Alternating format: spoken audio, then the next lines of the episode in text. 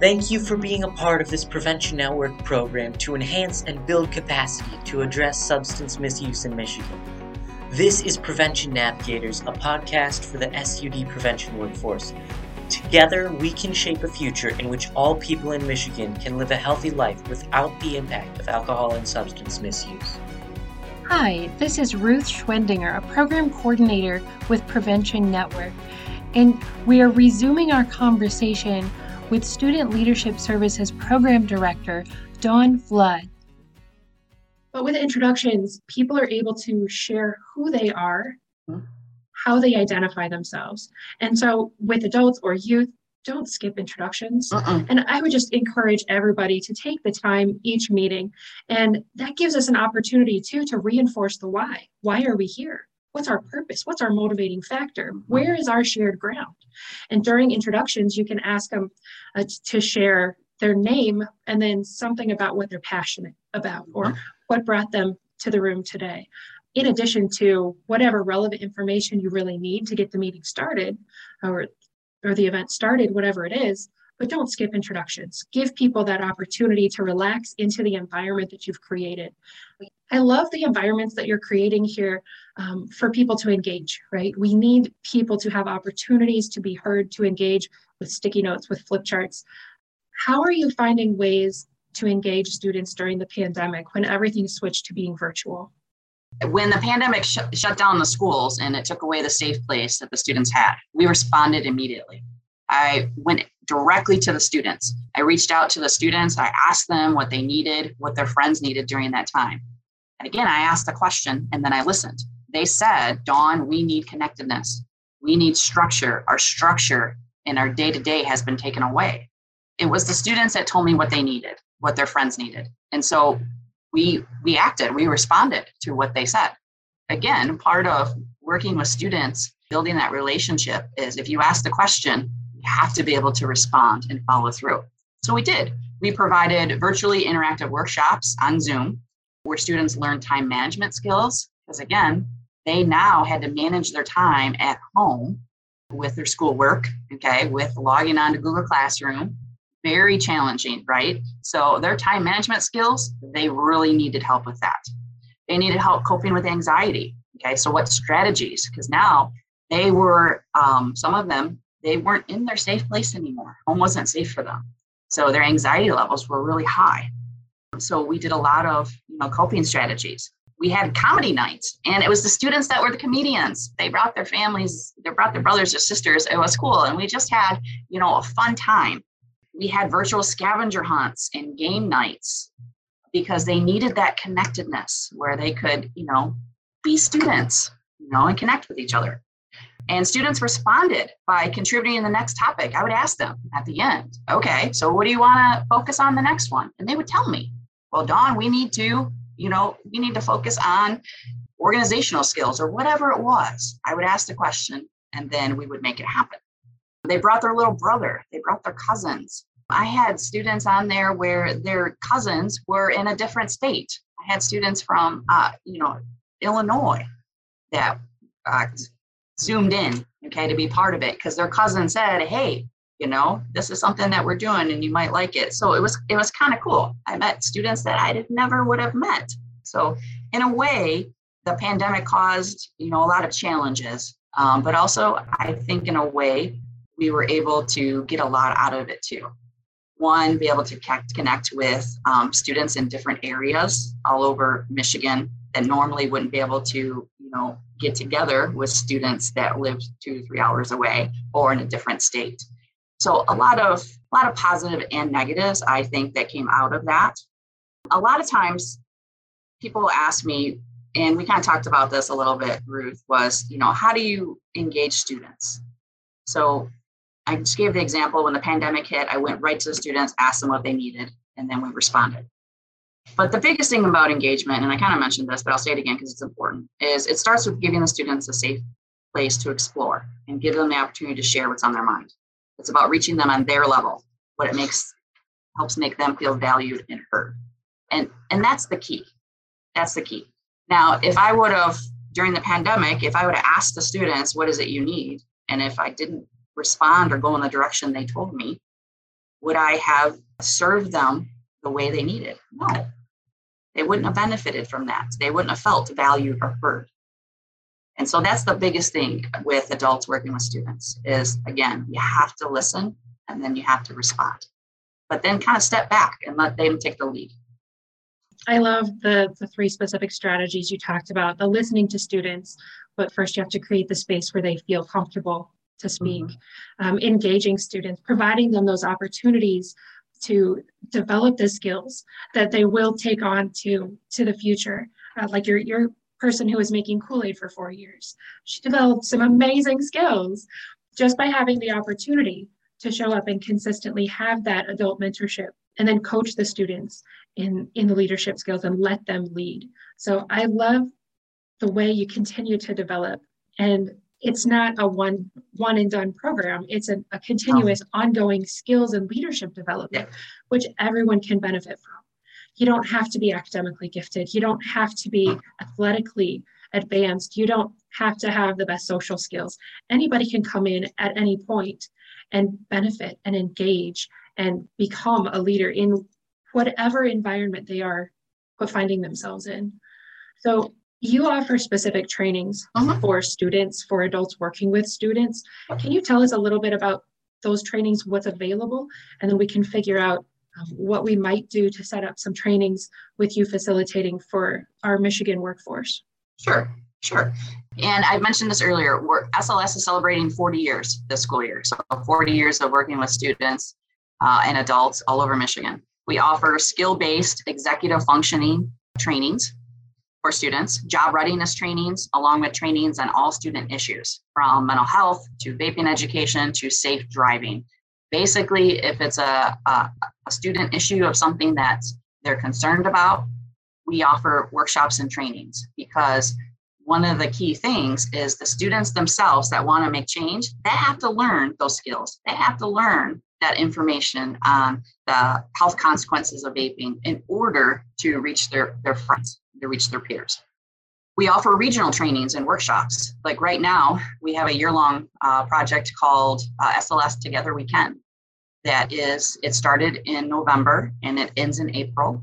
And it's actually facilitated by high school students from uh, five students across Michigan in different areas.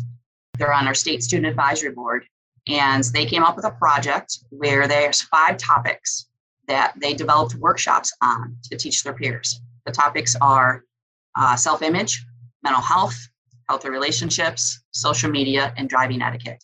So once a month, they do workshops for middle school and high school students on those topics so that the students can learn the information themselves. And then the high school students guide them in how to create a project to do in their school or community on that topic. So the students themselves learn the information and then they create a project to do in their school or community. And then they uh, submit the project to uh, for a chance to win a $500 scholarship. So again, uh, some you know benefits and, and, and, perks for the students because that's part of the recognition. Uh, we do peer-to-peer training such as peer resistance skills, where you take a team of high school students and you train them in uh, different types of peer pressure techniques to say no, basic rights, and then they then will take what they learn and teach elementary students on how to say no. So again, you have that peer-to-peer education where the high school students are learning that information, practicing those skills, and then educating the younger. So that's uh, other trainings. I've been in the prevention field more than 20 years, and one of the things um, that I'm proud of is that, and that sets SLS apart, is that we go to the students. And what I mean by that is they count on us to pick them up and drive them 350 miles to be with other students. I just did this last weekend. I drove 350 miles so a group of students could be together and talk about things that they wanted to change in their school and community. We even drive to the UP. And many times when I go to the UP, you know, it takes me five to six hours, depending on where I'm going. The students will actually say to me, and they say it every time, and so do the teachers, because we can't believe you came all this way just for us. And so that's huge. Of course we did, because it's about them, the students. And all of that that I just shared is the key to building relationships between the students and the adults, because that's one of the key things that we've been talking about today. And so, so those are some of the things that we offer some of the students. Uh, we also have uh, annual conferences. We actually have one uh, in March, uh, March 18th uh, through 20th. And it's a conference that is open to any high school students. They don't just have to be part of SLS, but we've had Girl Scout troops come, Boy Scouts, we've had church groups, we've had student council, all types of students attend. And the conference is 100% facilitated by high school students. It's the high school students that are giving the speeches. They're the MCs, they give the workshops. It's 100% planned and facilitated by them. And it's it's a weekend where you know they can meet other students and they can see that other students have the same passions that they do and that it's bigger than just their little community. Because sometimes what i find when i go to especially small schools and i say well, did you know that you know this school over here that's three hours away they're focusing on mental health too? Because the students they sometimes don't think past their circle. And so when you tell them that there's other students out there that are you know doing the things that they're doing it builds that that connection and it makes them again realize that you know they matter and they're valued. And so that's one of the great things. Connection is vital to mental it is. health. It is. And so it's amazing you're able to provide those opportunities. Yeah. And then for adults you had asked me what do we offer adults too? And so for adults working with students we offer trainings on how to engage students how to step back and help them lead because again i, I know that's difficult.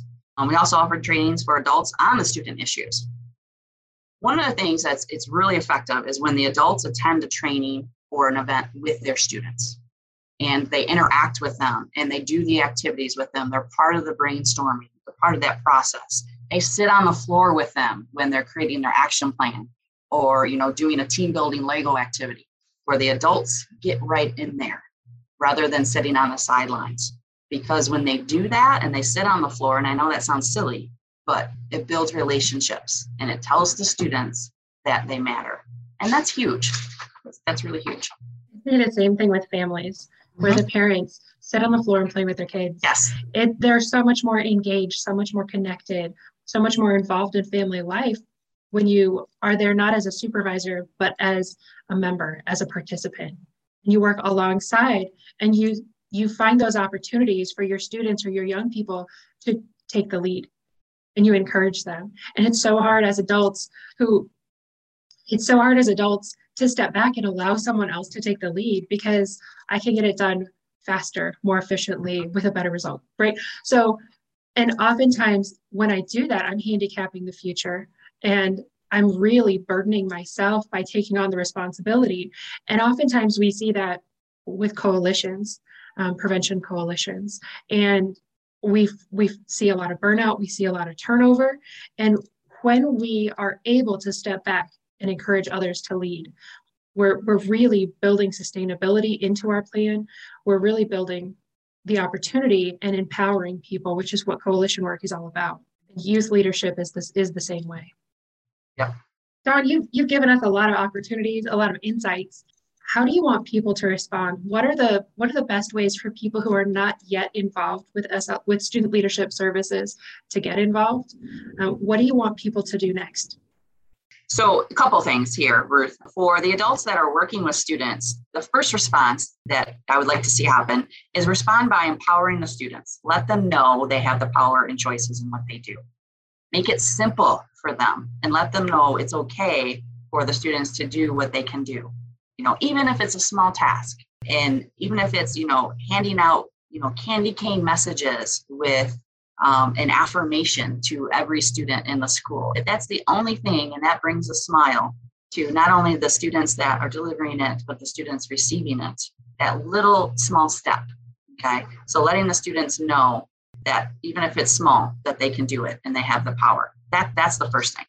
Um, if adults need help with strategies on engaging or empowering students, you know, you can contact me. You can visit the SLS website, slsta.org, to learn more about how we can work with students, schools, and coalitions. Attend some of our uh, conferences or our trainings. Participate in the workshops and technical assistance from experts in the field. One of the things is no one needs to recreate the wheel. One of the things with working with students is, you know, it's solid, effective, and evidence-based strategy is what works. Doing what's right for students, even when it's hard, shows them that they matter. Many years ago, uh, Jerry Moe. Do you do you know uh, Jerry Moe, Ruth? Have you heard of Jerry Moe? He's the uh, director of the Betty Ford Children's Center. And uh, years ago, he attended uh, one of our conferences, and he said when he saw the students in action and he saw the passion and the, that commitment and the engagement. His words exactly was, "It's magic." What the students are doing in their school and community is magic.